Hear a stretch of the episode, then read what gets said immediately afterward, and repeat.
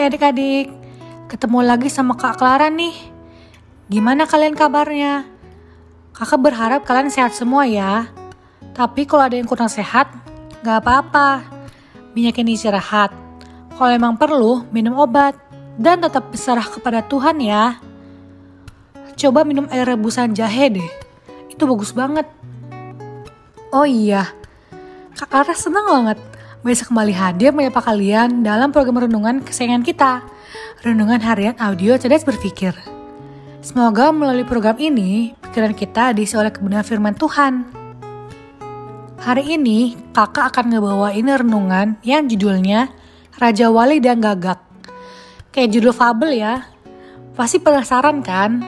Makanya yuk disimak.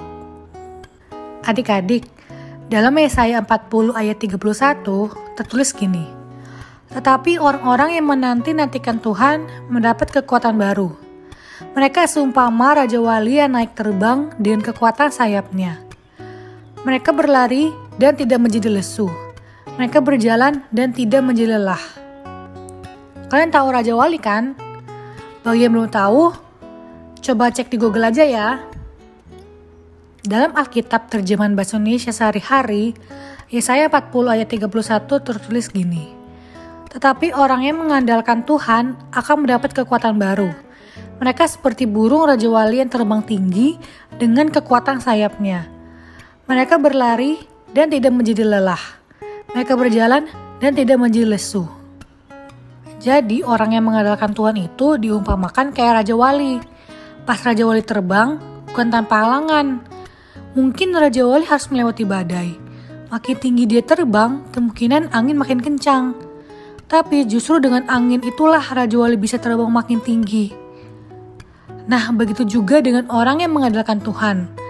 Kalau masalah dan kesulitan hidup dianggap sebagai badai, maka sebenarnya itu justru bisa membuat kita jauh lebih baik, lebih dewasa, dan lain sebagainya.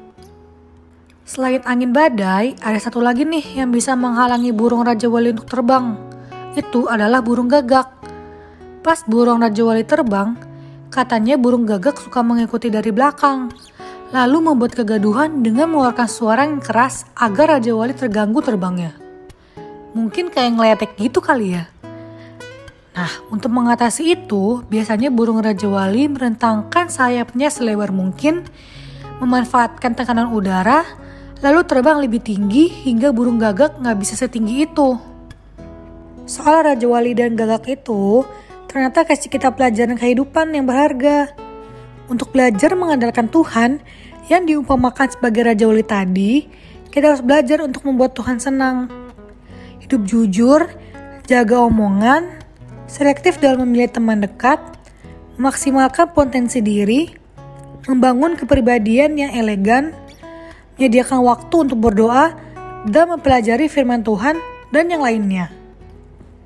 Tapi dalam prosesnya, mungkin ada aja orang kayaknya gangguin kita, ngejulitin kita lah, ngeremehin atau ngerendahin kita lah, ngomongin kita ke orang lain lah, mungkin juga ngeledekin kita. Ya elah, pakai nggak mau nyontek, sok suci, dan mungkin ada omongan yang lainnya. Kadang itu semua kayak bikin telinga kita panas. Kita kepingin banget ngelabrak itu orang. Atau paling enggak kepingin banget bikin orang itu kayak dipermalukan. Iya nggak sih?